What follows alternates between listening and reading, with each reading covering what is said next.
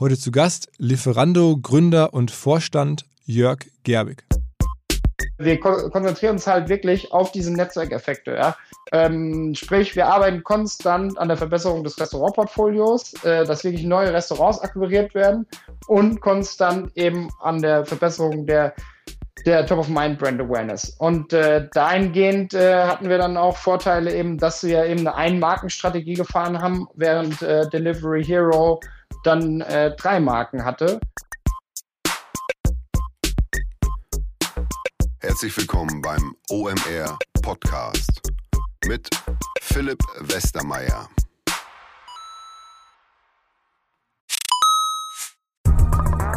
Weil die Kolleginnen und Kollegen von Instaffo, also der Jobplattform für den Tech- und Sales-Bereich, von der ich hier schon häufiger berichtet habe, mittlerweile bei uns doch groß engagiert sind hier im Podcast. Ihr hört immer wieder hoffentlich von Instaffo. Deswegen habe ich die Kollegen vor kurzem mal selber persönlich kennengelernt und war wirklich sehr angetan. Sie haben mir dazu erzählt, es gibt eine neue Finanzierungsrunde in die Firma. 10 Millionen werden da investiert. Das ganze Thema wird also immer relevanter. Daher nochmal hier mit Nachdruck der Hinweis. Wer Menschen sucht im Bereich Tech und Sales, denkt an Instaffo. Die haben da scheinbar wirklich eine neue magische Soße gefunden, wo sie über ihre Plattform ein automatisiertes Matchmaking zwischen Arbeitnehmer und Arbeitgeber ermöglichen und das ist im direkten Marktvergleich dreimal effektiver, was die Quote von Bewerbung zu Einstellung angeht. Hilft natürlich auch, dass sie bereits über 100.000 passende Talentprofile auf der Plattform haben und dass man sehr, sehr schnell ins Gespräch kommt. Innerhalb von 48 Stunden bewerben sich die ersten Talente bei den Arbeitgebern oder man kann sogar als Arbeitgeber einer vorselektierten Gruppe an Talenten aktiv eine Nachricht schicken oder sie zum Chatten einladen, um sich noch schneller kennenzulernen und zu prüfen, könnte das passen. Also nicht nur ich und die Geldgeber offensichtlich glauben an Instaffo, sondern auch mittlerweile über 1800 Firmen, darunter O2, RTL, HelloFresh, MyPoster, viele, viele weitere. Instaffo ist auf OMR Reviews bestbewertet 4,8 Sterne in der Kategorie Recruiting Plattform. Firmen, die nun Instaffo ausprobieren möchten, sehr gerne. Ihr spart außerdem 500 Euro auf die erste Besetzung, wenn ihr euch anmeldet über Instaffo mit Doppel-F instaffo.com slash OMR. Zurück zum Podcast. Die Zeiten bleiben leider sehr, sehr bewegt und wir setzen hier im OMR Podcast unsere Serie fort, in der wir äh, mehr oder weniger eigentlich ungeplant, aber zurückblickend doch zutreffend mit den erfolgreichsten deutschen Digitalgründern der letzten Jahre sprechen, die die krassesten Firmen aufgebaut haben und jeweils hören, ähm, wie sie mit der Situation umgehen, mit ihren Firmen Dazu zählt ja schon der Podcast mit dem Tarek Müller von vor ein paar Wochen, ähm, sicherlich mit Johannes Reck ähm, von Get Your Guide und auch die aktuelle Folge, die jetzt gleich kommt mit Jörg Gerbig, dem Gründer von Lieferando, ähm, zählt da rein. Ähm, Lieferando, das wissen wahrscheinlich die wenigsten mittlerweile, mit der Mutterfirma ähm, Takeaway Group und Just Eat, einem weiteren Konzernunternehmen, zusammen über 10 Milliarden wert. Und ähm, der Jörg hat das halt mit aufgebaut in den letzten Jahren, gemeinsam mit einem Team natürlich, und erzählt uns jetzt im Podcast äh, seinen Blick auf die Situation. Ist er wirklich mit Lieferando Krisengewinnler? Warum könnte das so sein? Warum aber auch nicht? Wo stehen die da gerade? Was sehen die für Effekte? Aber auch ein bisschen abseits von den aktuellen Themen. Wie haben sie es überhaupt geschafft, äh, Lieferando so groß zu bekommen? Wie haben sie sich in dieser Marketing-Schlacht, die es ja gegeben hat über Jahre, wo die verschiedenen Anbieter sich da um den Kunden gestritten haben, äh, mit riesigen Werbebudgets. Ähm, davon erzählt er äh, der Jörg gleich auch, wie sie da durchgekommen sind, ähm, wie er jetzt mit der Situation natürlich umgeht, dass seine Fahrer ähm, sozusagen ein Stück äh, ja auch im Risiko stehen, sich zu infizieren oder sogar die Krankheit weiterzugeben, wie sie das lösen. Und er sieht halt sehr, sehr viele interessante Effekte, weil er halt so viel Daten hat, auch quer durch Europa. Am Ende war er sogar, oder ist er mit Lieferando sogar Sponsor ähm, der Europameisterschaft. Ähm, also gewesen, aber auch im nächsten Jahr und erzählt mal so ein bisschen, wie das gelaufen ist, die Verschiebung aus Sponsorensicht ähm, und, und, und. Also ich glaube, es ist ein reichhaltiger Podcast, äh, wo man extrem viel mitnehmen kann, einfach über die Welt, in der wir leben, aber auch natürlich über den Aufbau von Firmen, über Digitalbusiness und ähm, ja, in dem Sinne direkt rein. Viel Spaß mit Jörg Gerbig von Lieferando und Takeaway und am Ende auch jetzt mittlerweile Just Eat. Was? Moin Jörg. Hi, hallo. Ja, ähm, wie ist die Lage? Also Corona, bist du, bist du wirklich der ganz große Krisengewinner? Ja, also einfach ist es noch nicht zu sagen. Also wir haben halt so verschiedene Entwicklungen jetzt gesehen in den letzten Wochen. Also du hast zum einen halt die Tatsache, dass der Konsument so ein bisschen äh, verunsichert ist. Ne? Du hast halt früher so gewisse Routinen bei den Leuten, Gewohnheiten. Das heißt, äh, viele Leute haben beispielsweise jeden Freitag ihr Essen bestellt, abends eine Pizza oder so. Und dann wussten wir genau, okay, jemand, der am Freitag seine Pizza bestellt, ist die Wahrscheinlichkeit sehr, sehr hoch, dass er am nächsten Freitag wieder eine Pizza bestellt. Mhm. Oder so ein ganz typisches Beispiel, auch sonntags liegst einfach faul auf der Couch und bestellst dann deine Pizza und äh, gehst gar nicht mehr aus dem Haus raus. Und die Gewohnheiten waren jetzt irgendwie mit den ganzen Umstellungen und Einschränkungen, war der Konsument erstmal so äh, verunsichert, dass diese ganzen Gewohnheiten erstmal in den Hintergrund getreten sind. Und äh, jetzt muss der Konsument sich erstmal wieder, glaube ich, in dieser neuen Umgebung zurechtfinden und seinen Alltag finden. Und das passiert jetzt so langsam. Also das, äh, das ist das eine Thema. Und das andere Thema ist, wir haben natürlich auch kurzfristig erstmal relativ viele Restaurants verloren, weil die einfach geschlossen haben. Ähm, weil die gesagt haben, okay, unser Hauptbusiness ist In-House-Restaurant-Business und dann schließen wir. Und äh, das fällt ja dann aber uns auf der Plattform auch erstmal weg. Und auf der anderen Seite haben wir aber super viele Restaurants, die jetzt in dieser echt schweren Lage für sie da versuchen, jetzt ihre Umsätze irgendwie einigermaßen aufrechtzuerhalten und dann neu bei uns mitmachen wollen. Also beispielsweise in Deutschland haben wir alleine über zweieinhalbtausend Restaurants, die jetzt kurzfristig bei uns mitmachen wollen.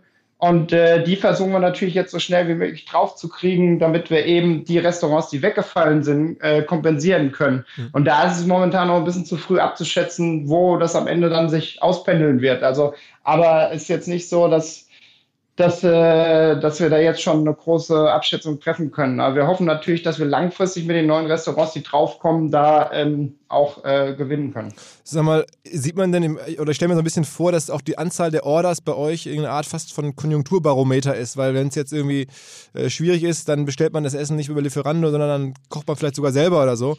Ähm, ist denn, sind denn die Orders insgesamt deutlich runtergegangen in den letzten Wochen? Ja, also konjunkturabhängig ist eigentlich weniger, weil du hast eigentlich ähm, immer wieder Leute, die dann trotzdem halt sagen, okay, ich gehe jetzt dann vielleicht nicht mehr raus essen, weil draußen muss ich dann noch die teure Flasche Wein zahlen und die Getränke und das spare ich mir, dann bestelle ich lieber zu Hause. Ja? Okay. Aber auf der anderen Seite hast du natürlich auch Leute, für die vielleicht Essen bestellen schon jetzt sehr, sehr teuer war und äh, bei, die schrecken sich dann dahingehend ein bisschen mehr ein. Also interessantes Beispiel ist beispielsweise, wenn die Gehälter gezahlt werden am Ende des Monats in Deutschland, mhm. Dann danach merkst du, dass, dass wir in der Regel so sagen wir mal 10, 15 Prozent an Orders hochgehen. Ja. Also da siehst du schon, für viele Leute ist es eben auch was, was nicht so günstig ist. Aber auf der anderen Seite hast du dann auch Leute, die sagen, okay, ich gehe vielleicht nicht mehr raus ins Restaurant essen und äh, dafür äh, esse ich dann jetzt eben zu Hause und spare mir die Getränke. Aber wie gesagt, da ist noch ein bisschen, jetzt vor den letzten Tagen ist noch ein bisschen zu, zu früh da eine Abschätzung einzugeben. Und dann sind wir ja auch leider, oder das heißt leider, wir sind ja auch börsennotiert und deswegen, ähm, wenn es da einen klaren Trend gäbe, dann müsste man das auch noch veröffentlichen. Okay, okay, also Voll. okay, okay. Aber ich meine, ich hatte, mir hatte mal einen äh, Kumpel ähm, erzählt, der bei Axel Springer arbeitet, dass äh, wenn die Bild-Zeitung den, den Copypreis, glaube ich, um 5 oder um 10 Cent äh, ähm, anhebt, dass dann signifikant, also Hunderttausende von Leuten nicht mehr die Bildzeitung kaufen. Ne? Ähm, Krass, wo, wo, man, ja, wo man denkt, okay, das wahrscheinlich wissen das die meisten jetzt aus unserer Blase gar nicht, wie teuer die Bildzeitung ganz genau ist. Ähm, aber für viele ist dann halt so, okay, krass, 10 Cent teurer, kaufe ich nicht mehr.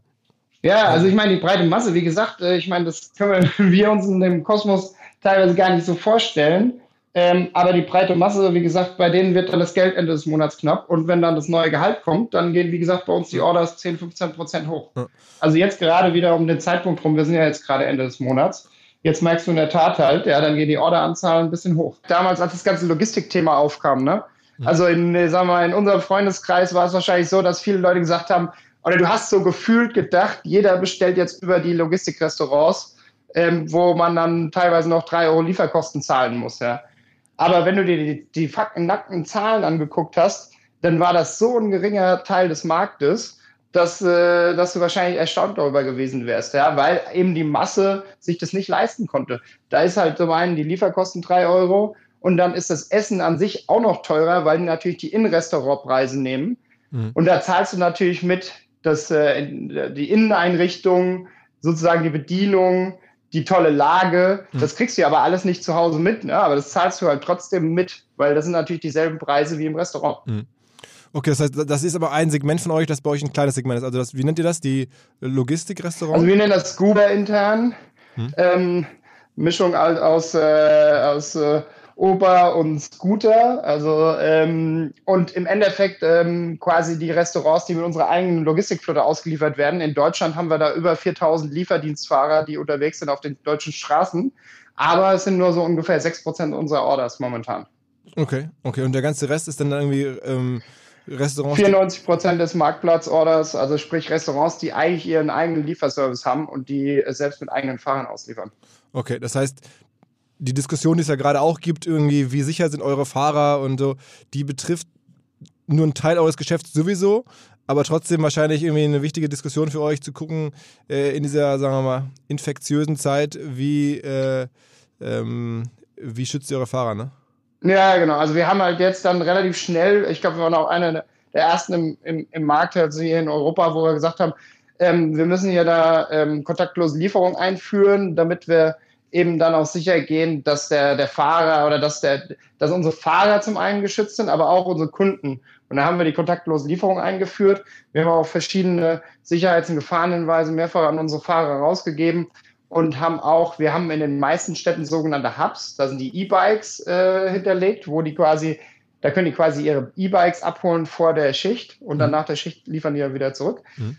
Und da haben wir dann auch beispielsweise Desinfektionsmittel und so unterlegt. Das hatten wir so, so schon immer, aber das haben wir dann da auch nochmal in dem Zuge gemacht, mhm. ähm, nochmal verstärkt und äh, versuchen da eben unsere Fahrer, aber auch unsere Kunden zu schützen. Ja. Und kontaktlos heißt, die Kunden zahlen dann irgendwie alle mit, mit Kreditkarte oder mit PayPal oder, oder wie zahlen die?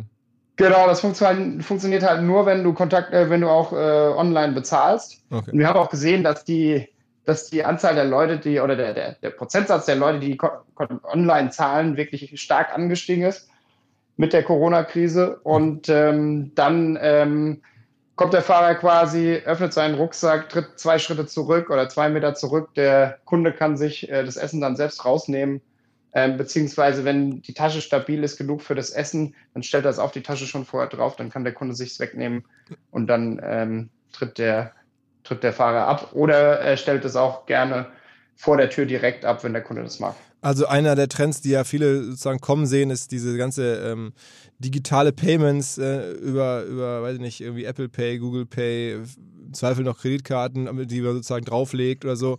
Ähm, oder halt bei euch direkt vorab, das wird wahrscheinlich massiv zunehmen und sich extrem beschleunigen jetzt, ne? Ja, genau. Also ähm, das hat äh, in der Tat, also da, da hat es schon nochmal einen extremen Beschleunigungseffekt davon. Mhm. Ähm, ist äh, ein bisschen die Frage, wie spielt sich das später wieder aus, wenn, wenn das sich alles ein bisschen beruhigt hat. Ähm, aber das ist ja wie in vielen Bereichen so ein bisschen die Frage, gehen wir da zurück zu ich sag mal, normal pre-Corona oder geht es dann einfach so weiter wie bisher? Ne? Das hm. ist wahrscheinlich in vielen Bereichen die Frage, die man sich stellt.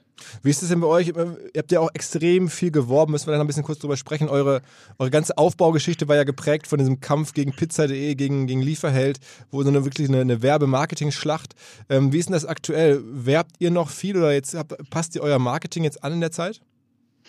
Ähm, ja, also wir haben, wir haben in der Tat halt ähm, jetzt gerade äh, so ein paar Werbekampagnen, die wir hatten, mussten wir eigentlich rausnehmen. Also wir hatten beispielsweise einen äh, Werbespot ähm, oder auch so ein Bild, da hat unser Lieferdienstfahrer den Kunden umarmt, ja. Mhm. Und so eine ganz, ganz lustige Anekdote, also nicht lustige Anekdote, aber ähm, und dann äh, vor kurzem sollte dann irgendwie ähm, unser Customer Service äh, Informationen an unsere Restaurants rausschicken.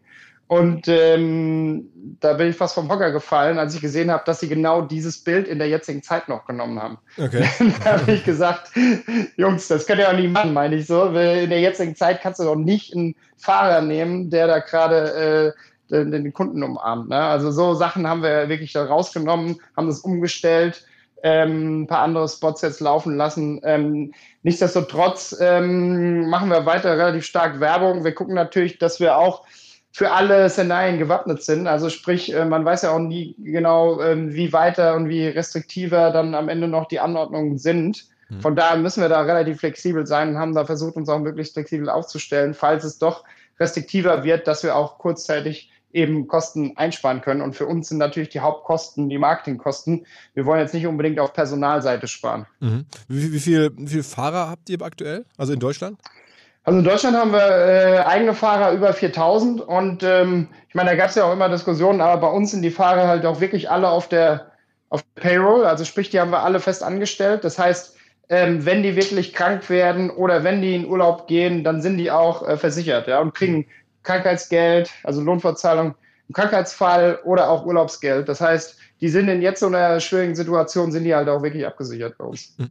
Und Deutschland ist aber für euch einer der wichtigsten Märkte, ne? Also ich meine, Lieferando gehört ja, was man vielleicht mal kurz erklären, zu einer holländischen Holding äh, äh, Gruppe mhm. an der Börse habe ich gerade nochmal geguckt, so 4,3 Milliarden wert, glaube ich, das gesamte. Ja, das stimmt nicht ganz, weil wir sind ähm, wir sind äh, nochmal gemerged mit einer englischen Firma Das heißt, der Börsenwert insgesamt ist jetzt über 10 Milliarden wert eigentlich. Okay. Ähm, das wird noch falsch angezeigt, ähm, weil der Share Count dann noch falsch angezeigt wird, wenn du in Apple beispielsweise guckst, aber insgesamt ist es jetzt über 10 Milliarden wert. Okay. Ähm, genau, also wir haben äh, mit Lieferando, wir haben das 2014 an, an äh, die holländische Takeaway verkauft zusammen. Also das, wir waren ja damals drei Gründer bei Lieferando Ja. und ähm, haben wir es dann verkauft. Dann sind die anderen beiden Mitgründer rausgegangen.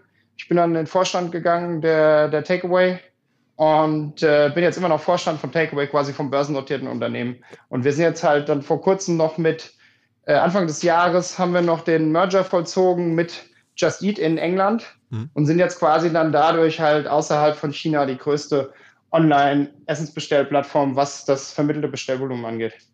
Okay, und äh, sozusagen, da gibt es ja in Deutschland, der Wettbewerber ist Delivery Hero, die ja in Deutschland jetzt alles an euch verkauft haben, glaube ich, aber Mhm. in, in ähm, verschiedenen inter- internationalen Märkten noch, noch größer sind, ne? oder auch groß sind, ne?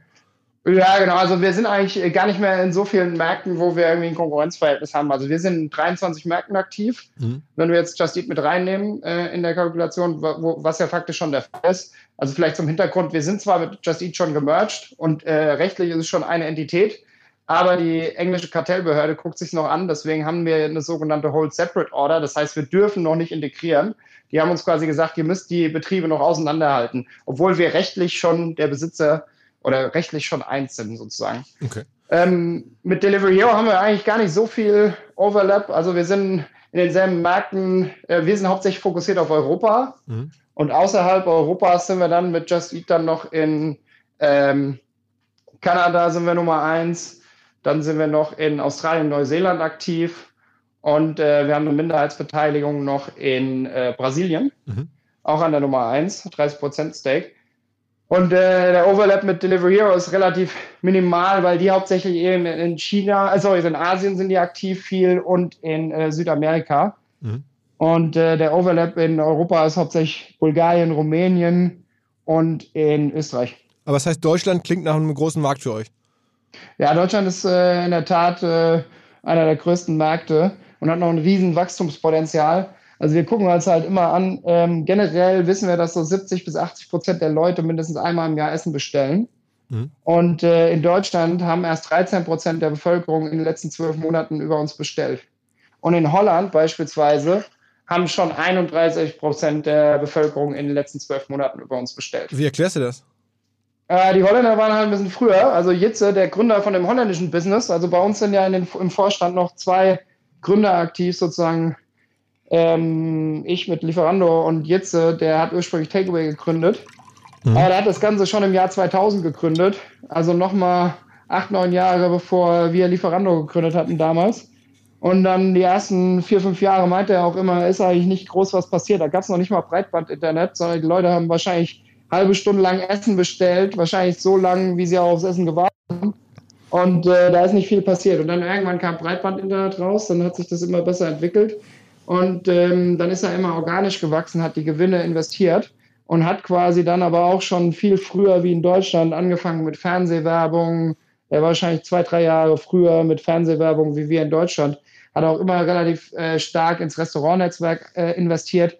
Am Ende geht es halt um Netzwerkeffekte und du musst halt da relativ früh in, in zum einen das Angebot investieren, also die Restaurants und Top-of-Mind-Brand Awareness eben in, in, in Marketing. Und das hat er relativ früh gemacht, wahrscheinlich zwei, drei Jahre vor Deutschland, bevor wir in Deutschland erst so weit waren. Und dadurch ähm, ist auch schon eine höhere Marktdurchdringung der Fall dort. Konntest denn du nach all den Mergern noch ein paar Prozente für dich äh, behalten an der Firma?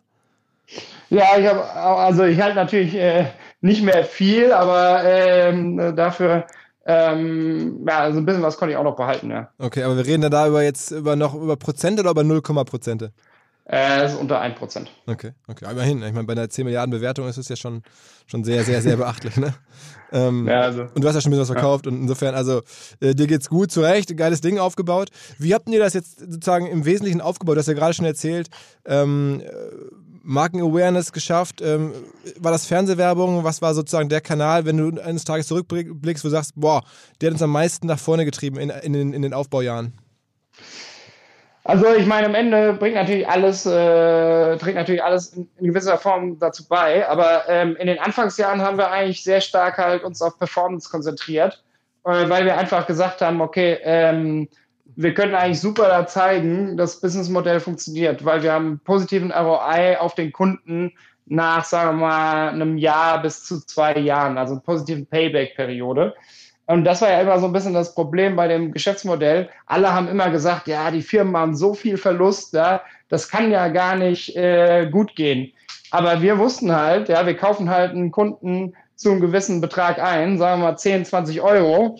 Und äh, mit einer Bestellung machen wir halt leider nur eine Marge von 2 Euro weil der Warenkorb durchschnittlich ist so um die 20 Euro und wir haben so um die 10% Marge gekriegt. Das heißt, du kriegst ungefähr 2 Euro pro Bestellung. Das heißt, mit der Erstbestellung ist der Kunde negativ. Das heißt, du musst also den Kunden halt dazu bewegen, dann wieder zurückzukommen.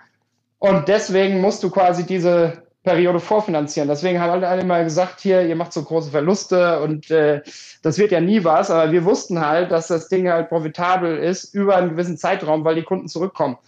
Und das heißt, performancemäßig natürlich dann Google AdWords halt hat da super funktioniert, weil wir wussten halt genau, wie ist der Lifetime Value von den Kunden und was können wir dafür ausgeben. Mhm.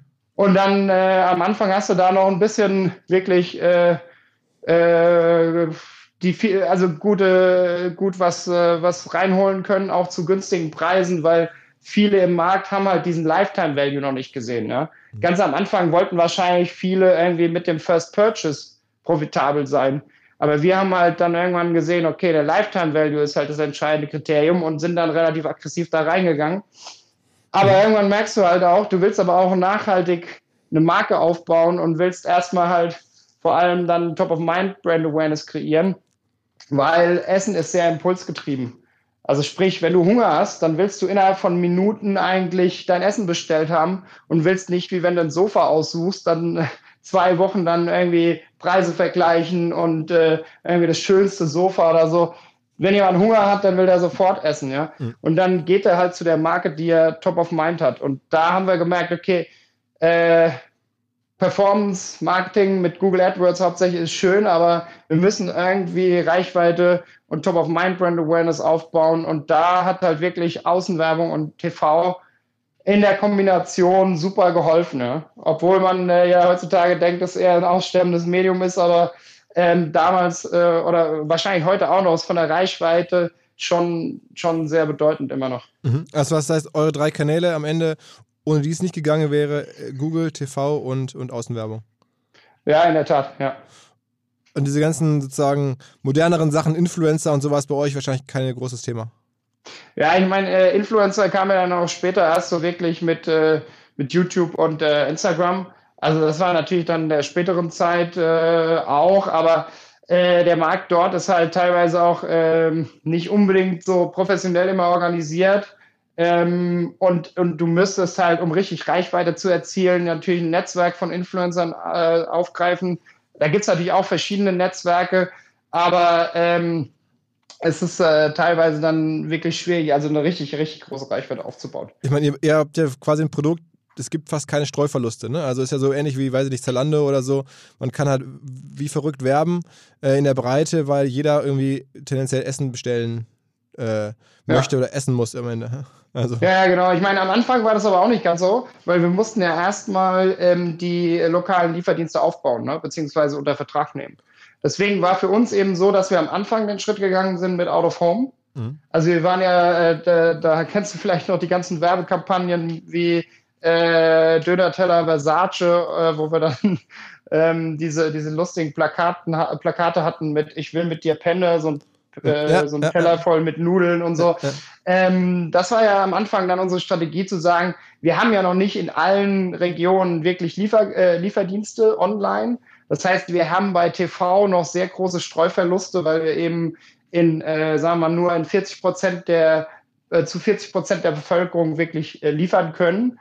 Deswegen haben wir am Anfang gesagt, wir gehen einfach an Out of Home mit diesen, äh, wie ich fand, eigentlich damals ganz witzigen äh, Plakatkampagne und haben dann äh, wirklich gezielt die Städte ausgesucht, wo wir schon aktiv sind oder die Regionen und haben dann mit Out of Home eben die Streuverluste minimiert. Mhm. Und später dann, als wir dann Richtung 50, 60 Prozent Abdeckung gegangen sind, haben wir dann TV dazugenommen. Hinweis auf Findling. Findling ist eine sehr erfolgreiche SEO-Agentur, die bis vor einiger Zeit noch Webstube hieß und mir vor allen Dingen deswegen ins Auge gestochen ist, weil ihre Masterclass beim OMR-Festival ruckzuck ausverkauft war. In Minuten wollten Menschen hören, was die Kollegen von Findling zum Thema SEO zu sagen haben. Ein Grund dafür sicherlich die Referenzen. Findling arbeitet unter anderem für Firmen wie Snox, Ergotopia, Dermanostik oder mein BAföG. Der Fokus ist also, Firmen über Performance SEO beim Wachsen zu helfen. Wer herausfinden möchte, ob sich für ihn auch SEO lohnt oder die Ansätze von Findling vielleicht konkret lohnen, der kann sich eintragen. Es gibt keinen Sales Call, sondern eine kostenlose Beratung unter findling.de slash OMR. Also auf der Landingpage eintragen und dann gibt es eine Beratung, wenn es richtig gut läuft, vielleicht von Maurice Marinelli, dem Gründer persönlich.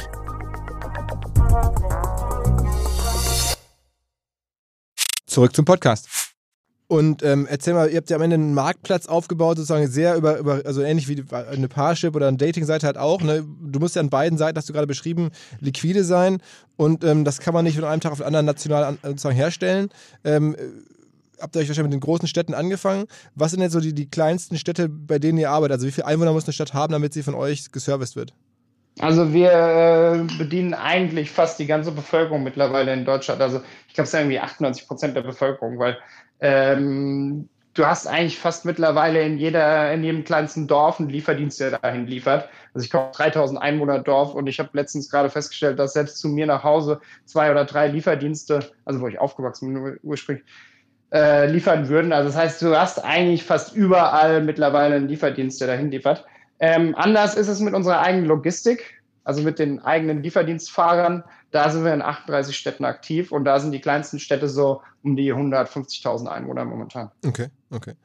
Stimmt eigentlich die Geschichte mit, mit, der, mit den Pornoseiten, dass es irgendwie ähm, angeblich auch ganz gut funktioniert hat, auf Pornoseiten äh, für euch zu werben, weil die Leute dann, nachdem sie da äh, fertig sind, äh, dann sich eine Pizza bestellt haben und da gibt es so, so, so Case-Studies, wo ich dachte, ist das wirklich wahr?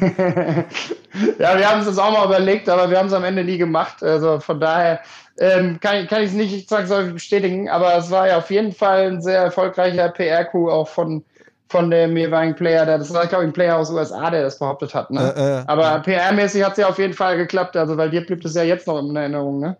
Absolut, ja. Gut, das ist ja eine Marketing-Story vom, vom, vom, von Allerfeinsten, ne? Also, ähm, ja. Sagen wir also ich glaube natürlich schon, klar, du kannst natürlich, ähm, kannst natürlich schon da super günstig Traffic aufbauen oder Traffic äh, einkaufen. Aber am Ende ist natürlich auch ein bisschen die Frage, in welchem Umfeld willst du deine Marke platzieren? Klar. Und von daher haben wir das dann doch äh, eben nicht gemacht. Ja. Okay. Ähm, ich, wir hatten hier schon auch häufiger die Diskussion im Podcast mit unserem Stammgast Sven, der ähm, ganz klar sagt, in dem Geschäft, das ist super, aber du musst halt eigentlich die Nummer eins in dem Land sein, damit das Geschäft wirklich funktioniert. Ist das eine ja. These, wo du sagst, da hat er recht? Ja, hat er, hat, er, hat er auf jeden Fall recht. Also wir sagen ja auch, Winner takes most Market, weil eben diese Netzwerkeffekte so entscheidend sind. Und das Businessmodell ist eigentlich relativ simpel.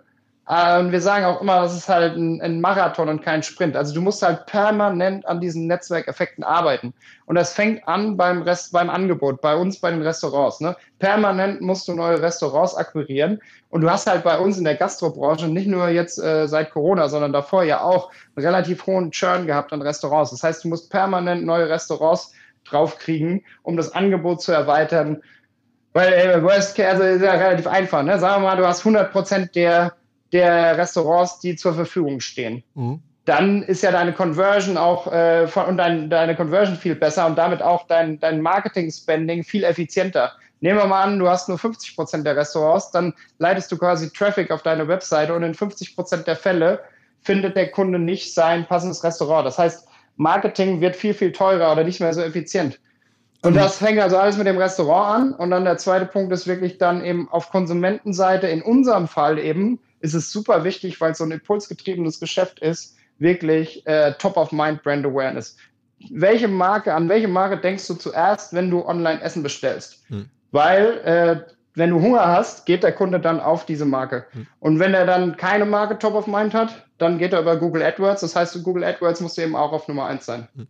Äh, bei Sven ist übrigens auch eine ganz witzige Geschichte, falls ich mich recht erinnere, hat, äh, hatten wir uns damals auch mal unterhalten und damals haben wir mit B2B gestartet und da hießen wir noch Your Delivery. Und dann meinte auch Sven so, ja, Namen könnt ihr aber für B2C, als wir dann gesagt haben, wir gehen wahrscheinlich jetzt mehr und mehr auf B2C, könnt ihr, könnt ihr vergessen. Ihr braucht unbedingt einen neuen Namen, ja. Und dann äh, haben wir auch dem, sind wir dem Ratschlag gefolgt und haben dann äh, überlegt und überlegt und überlegt und dann sind wir auf Lieferando gekommen und haben dann Lieferando als Namen eingeführt. Ja. Das war die Zeit, als Sven noch Investor war? Also so richtig? Ja, ja, genau. Damals bei äh, wo war Excel oder so. Ja, ne? ja, genau. Ja, genau. Okay. Ja, ja, genau, genau, genau. Okay, wird er ja. gerne hören. Wird er gerne hören. Ja. Sag, sag mal, ähm, ist denn das jetzt für euch ein Thema, ähm, also weil du gerade sagst, du musst die Conversion halt hochhalten, damit es diesen Marketing-Spend lohnt, ähm, entsprechend alle Restaurants einer Stadt bestenfalls drauf haben. Ähm, wenn jetzt tatsächlich, was wir nicht hoffen, aber dieses, dieses Restaurantsterben, was uns vielleicht bevorsteht, ist mhm. das ein Thema, wo ihr euch Sorgen macht oder sagt, okay, das könnte dazu führen, dass bei uns dann auch irgendwie was wegbricht? Also ähm, wenn es der Branche schlecht geht, äh, geht es uns auf jeden Fall, äh, also ist auf jeden Fall nicht vorteilhaft für uns. Ja. Im Endeffekt ähm, musst du halt bedenken, je mehr Vielfalt da ist. Also nehmen wir mal den Worst Case. Es, gäbe, es würden nur noch Pizzerien überleben. Ja? Mhm. Wie oft kannst du denn im Jahr Pizza bestellen? Ne? Mhm. mhm. Und äh, einer der Treiber äh, oder einer der Umsatztreiber habe ich dir vorhin schon genannt. Einfach die Anzahl der Bevölkerung, die über uns bestellt sozusagen, also die mhm. Anzahl der aktiven Kunden. Der andere Treiber ist, wie oft bestellen denn diese Kunden bei uns? Ne? Und äh, momentan ist es so, dass der wiederkehrende Kunde bei uns im Schnitt ungefähr 13 Mal im Jahr bestellt. Ja, äh, das klingt jetzt eigentlich nach super wenig, wenn du bedenkst, ja, du, du isst halt vielleicht 500 Mal im Jahr. Mhm. Das heißt, wir müssen eben gucken, dass wir diese Orderfrequenz steigern. Aber wenn wir keine Vielfalt auf der Plattform haben, dann werden wir diese Orderfrequenz nicht steigern können. Mhm. Das heißt also, ähm, ist schon super wichtig, eben möglichst viele Restaurants, äh, Vielfalt zu haben. Ja? Und von daher wäre das auf jeden Fall nicht positiv für uns, wenn, wenn dann viele Restaurants wegsterben. Wie, wie ist denn sozusagen der Kampf mit den Restaurants? Man hört ja auch bei den Restaurants, ihr nehmt ja 13 Prozent, glaube ich, ist öffentlich die Zahl, äh, mhm. äh, Kommission und viele Restaurants äh, klagen ja sehr darüber und sagen, da bleibt fast nichts übrig, wenn ich über Lieferando gehe, die, die knebeln mich, ähm, dass das irgendwie äh, beschädigt eigentlich mein Modell, aber ich habe keine Wahl. Äh, beschreib doch mal aus deiner Sicht, wie da sozusagen äh, die Gespräche mit den Restaurants verlaufen. Mhm. Ja, es ist natürlich so ein bisschen so, wie wenn du jemanden fragen würdest, zahlst du gerne deine Stromrechnung? Würden dir wahrscheinlich 90 Prozent der Leute sagen nein und äh, ich weiß nicht, 70 Prozent der Leute würden wahrscheinlich behaupten, das ist zu hoch oder so. Ähm, am Ende, also erstens, wir zwingen natürlich keinen bei uns mit, mit, mitzumachen und wir sehen das eigentlich auch als eine Partnerschaft. Ähm, wir wollen den Restaurants helfen, ähm, ja, in dieser schwierigen Zeit jetzt, aber generell auch zu überleben. Wenn du mal überlegst, wenn du ein einzelner Laden bist, ähm, der irgendwie in Berlin aufmacht, wenn du uns nicht hättest, was müsstest du alles machen? Du müsstest deine eigene Webseite bauen. Das kostet schon mal viel Geld und ist in der Regel wahrscheinlich nicht äh, so userfreundlich wie unsere Webseite. Mhm. Und du müsstest auch dann permanent Geld in die Hand nehmen für die Wartung. Das heißt, du hast auch Fixkosten. Du hast äh, Setup-Kosten, Fixkosten. Dann müsstest du äh, im Zweifel ja, vielleicht eine App bauen, aber keiner wird die individuelle App deines Ladens äh, nutzen. Ja, ich meine, App-Usage ist mittlerweile der, der größte Teil der User. Von daher, ähm, da zu konkurrieren, ist fast unmöglich mit den großen Playern. Und dann äh, drei ist Marketing. Ja, also ähm, top of mind äh, beim Konsumenten als, als kleiner Laden zu sein, ist extrem schwierig. Und äh, mit Flyern verteilen und so weiter und so fort, das ist auch extrem teuer. Also das heißt, ich glaube, du hast als kleiner Laden, ähm, hättest du viel, viel mehr Kosten, wenn du das alles selbst aufsetzen würdest. Bei uns ist eigentlich super fair. Es gibt keine Setup-Kosten, keine äh, monatlichen Kosten. Du hast wirklich nur performance-basierte Kosten. Und das andere Thema, was ja viele der kleinen Läden auch oft vergessen, wenn äh, es uns nicht gäbe, ich glaube, dann hätten die großen Ketten, ähm, dann, dann, dann hätten die wahrscheinlich gar keine Chance gegen die großen Ketten, mhm. sich zu behaupten. Und ich glaube, wir ermöglichen den kleinen Läden, das wird, glaube ich, oft ein bisschen vergessen, ähm, das Überleben zu sichern teilweise. Wie ist denn euer Umgang mit den großen Ketten? Also eine McDonalds würde nie Lieferando machen oder, oder eines Tages vielleicht? Ja, doch, die sind drauf bei uns, ja. Also okay. wir haben eigentlich in Deutschland haben wir eigentlich fast alle, also wir haben eigentlich alle Ketten drauf, so oder fast alle großen Ketten drauf. McDonalds liefern wir, so, liefern wir sogar mit eigener Logistik aus, also mit unserer Logistik, mit Burger King, ähm, wir haben auch Domino's beispielsweise, wo du auch sagen könntest, die haben ja ihren eigenen Lieferdienst. Wieso sollten die dann noch bei Lieferando gelistet sein? Ähm, aber äh, ist eben so, dass wir, glaube ich, selbst für einen Domino's wahrscheinlich ein sehr günstiger Neukundenkanal sind. Mhm. Und einfach äh, äh, Anzahl an Umsätzen bringen, die sie sonst nicht erwirtschaften könnten. Also der, das durchschnittliche Restaurant hat im letzten Jahr weit mehr als 80.000 Euro an Umsatz von uns vermittelt bekommen.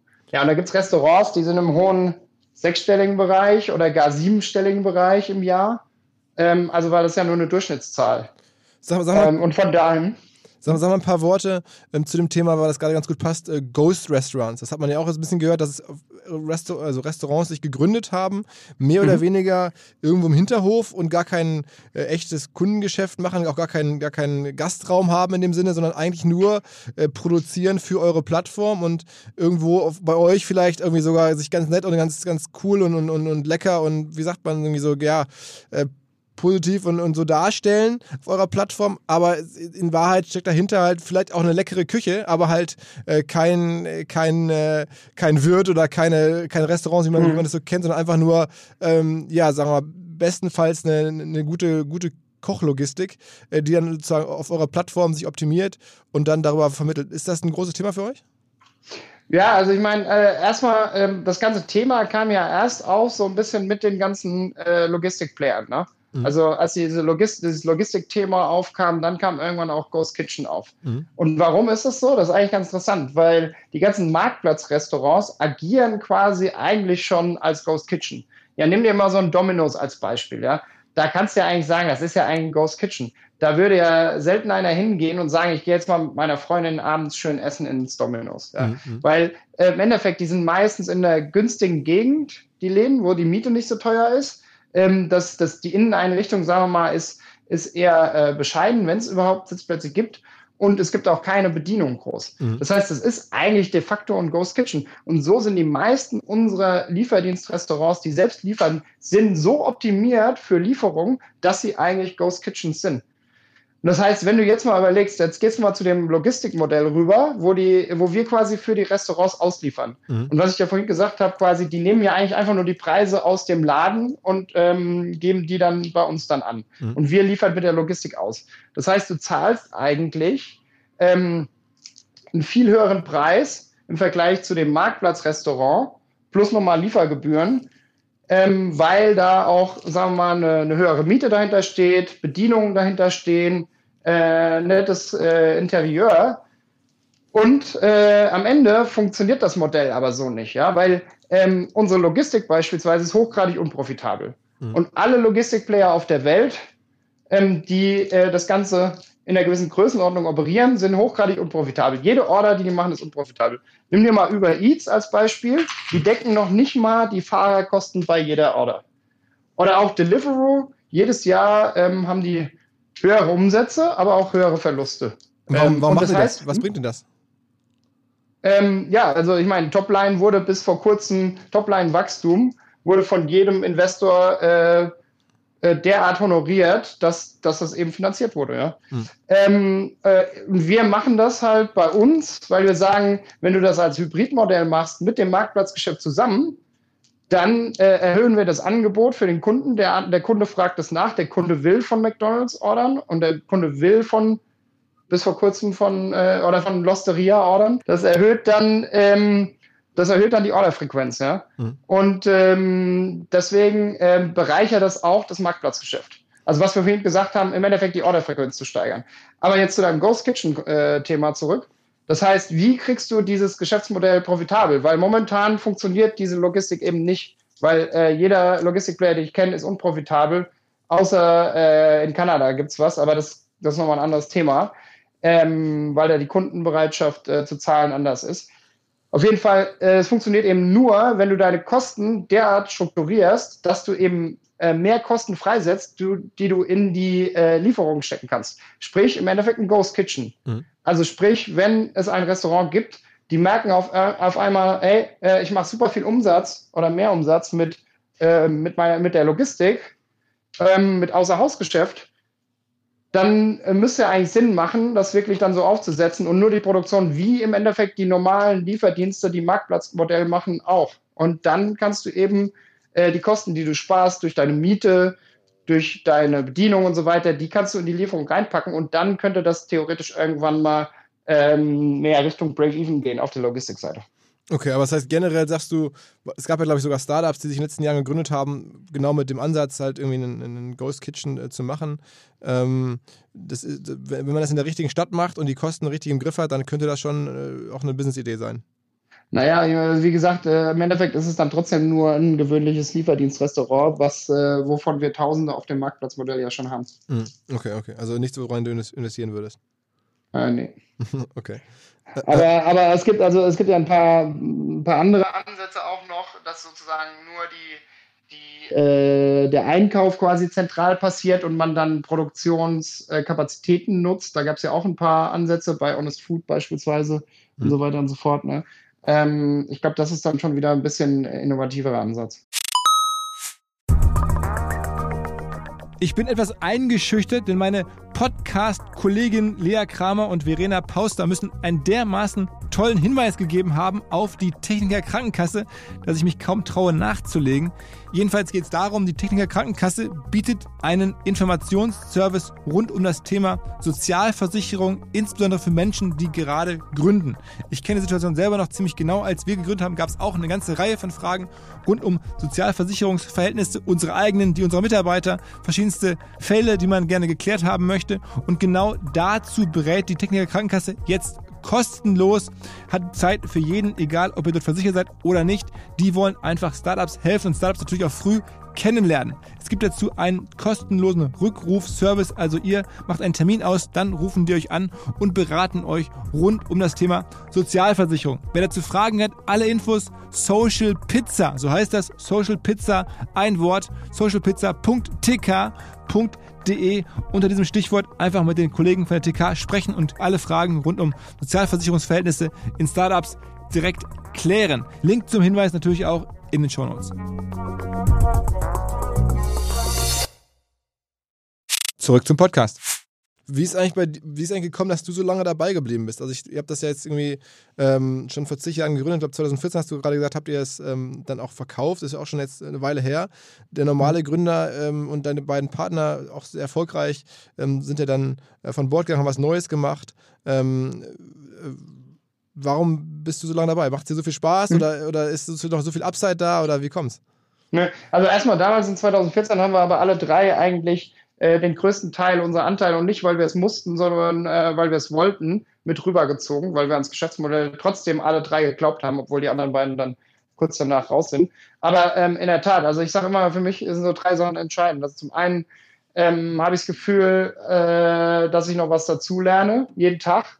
Also wenn ich so die Entwicklung der Firma sehe, von damals dann mit Takeaway zusammenzugehen, dann später äh, Börsengang zu machen, ähm, dann haben wir das Deutschlandgeschäft von Delivery Hero gekauft und jetzt, wie gesagt, nochmal den, den Merger dann mit der, mit der englischen Firma Just Eat. Also es gibt immer so viele neue Sachen in der Entwicklung, äh, die einem nochmal eine ganz andere Perspektive bieten und nochmal ganz andere äh, Möglichkeiten auch für, für sich selbst was dazu zu lernen.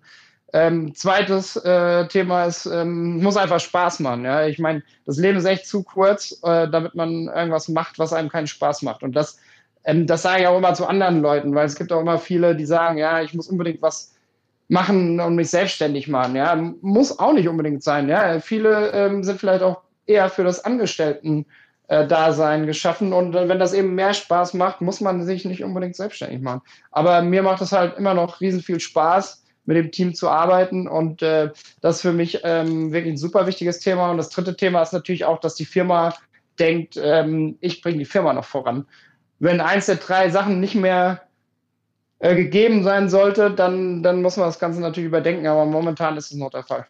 Und was ist sozusagen die, die, die langfristige Vision? Also du hast jetzt ja beschrieben, da ist relativ viel Kampf in den letzten Jahren gewesen, um diesen Logistik, äh, also um die letzte Meile sozusagen, ne, mit Deliveroo und, und ähm, Uber Eats, Amazon ist da jetzt auch unterwegs. Äh, ist das noch ein Thema, an dem ihr arbeitet, wo ihr da sagt, da ist noch das alles sozusagen zu gewinnen und so aufzustellen, dass es passt? Oder was sind so für dich die, die, die großen Themen, an denen du in den nächsten Jahren arbeiten willst mit der Firma? Mhm.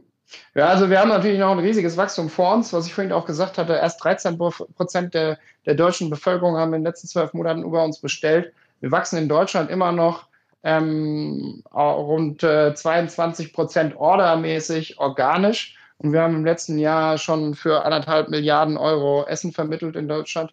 Ähm, das heißt, da ist immer noch sehr starkes Wachstum im Markt. Ähm, äh, zusätzlich versuchen wir jetzt halt diese Anzahl der Bestellungen, die momentan 13 Bestellungen pro wiederkehrenden Kunden in Deutschland oder generell in, in unserer Firma sind, äh, zu erhöhen. Äh, das versuchen wir beispielsweise im, mit dem B2B-Modell. Also wir haben ja ganz früher lustigerweise mit dem B2B-Modell angefangen. Das heißt quasi, wir fragen ähm, Firmenkunden, ob sie nicht ihren Mitarbeitern ein Budget geben wollen. Und die Mitarbeiter bestellen dann auf Kosten der Firma mit diesem Budget dann Essen. Mhm. Tagsüber oder auch abends, wenn sie länger in der Firma sind. Mhm. Das haben wir jetzt bei uns in der Firma auch mal ausgerollt.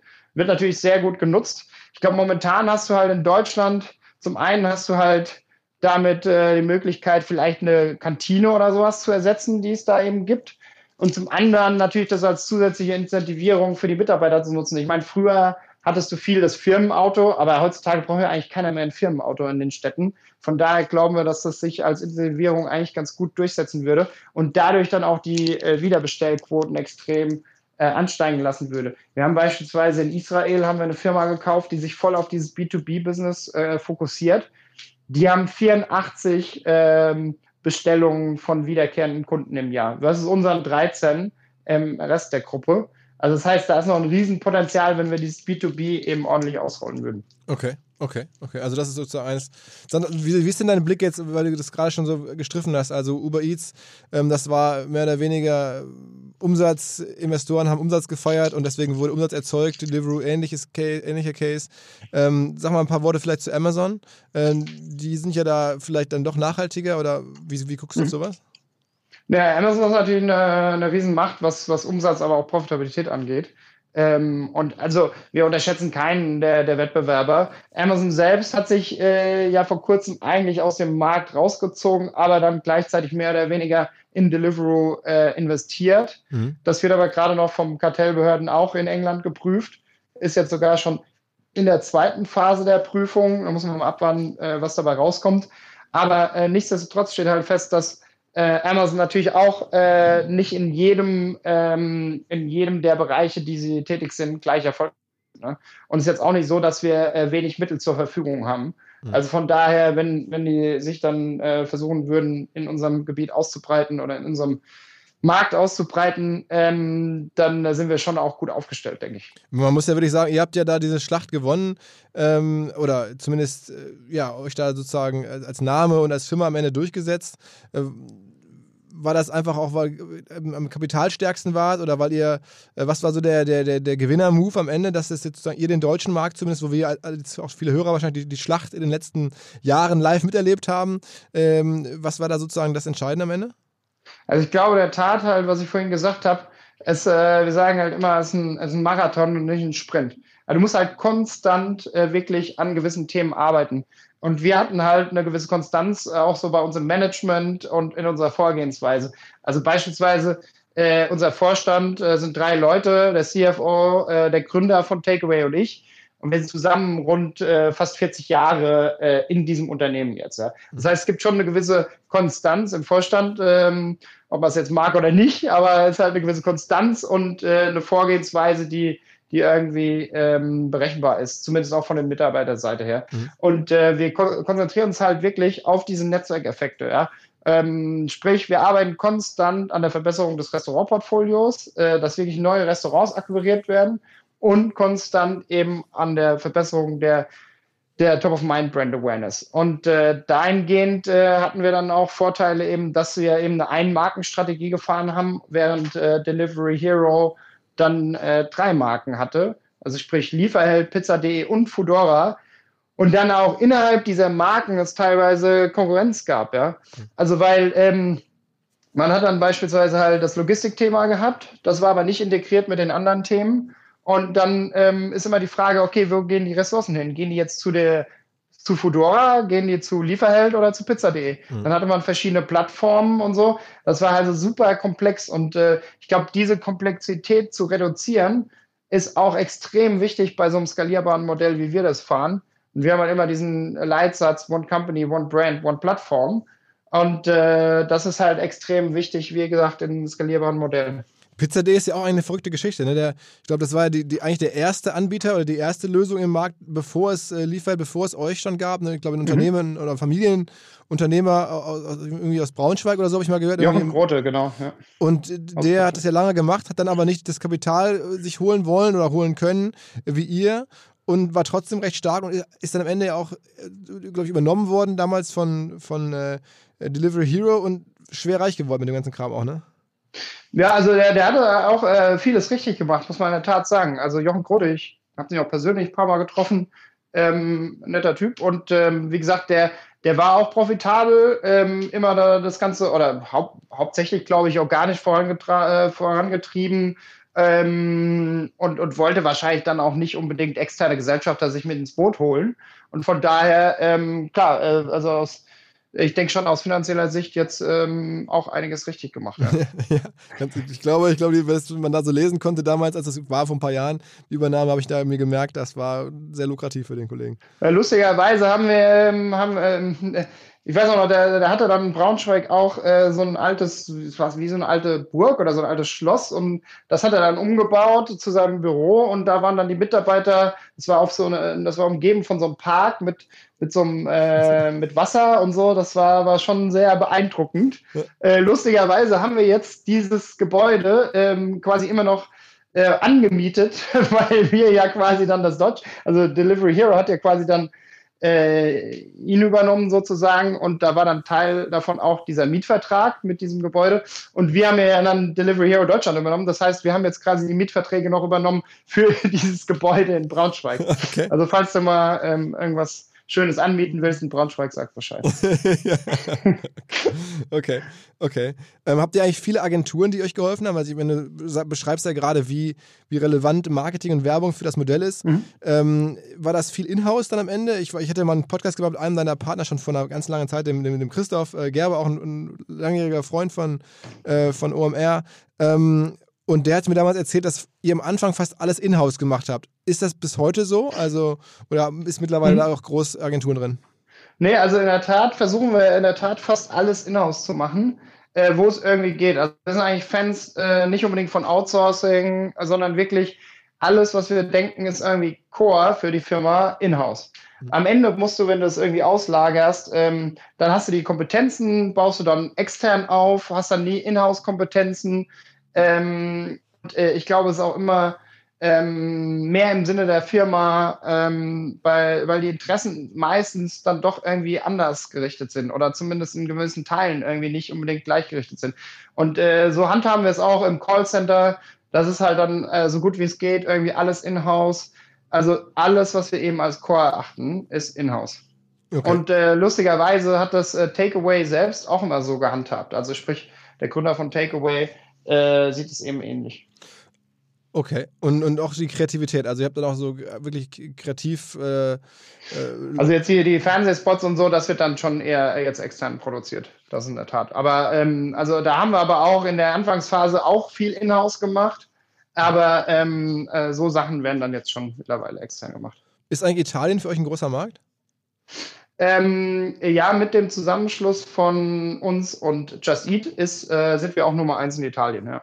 Und, und gibt es da krasse Effekte jetzt? Irgendwie, weil die sind ja, man sagt ja immer, Italien ist ein paar, paar Wochen vor uns jetzt. Ja, ja, also es ist so ein bisschen interessant, weil äh, dadurch, dass wir zwar, wir sind zwar rechtlich gesehen schon eine Firma, aber wir haben noch keinen Zugriff auf die Daten, also zumindest nicht auf Vorstandsebene. Also es ist ein bisschen bizarr, aber dadurch, dass das Kartellamt das noch prüft, haben die uns, wie gesagt, diese sogenannte Hold Separate Order gegeben und wir dürfen momentan quasi nicht mit Just Eat äh, in Verbindung treten.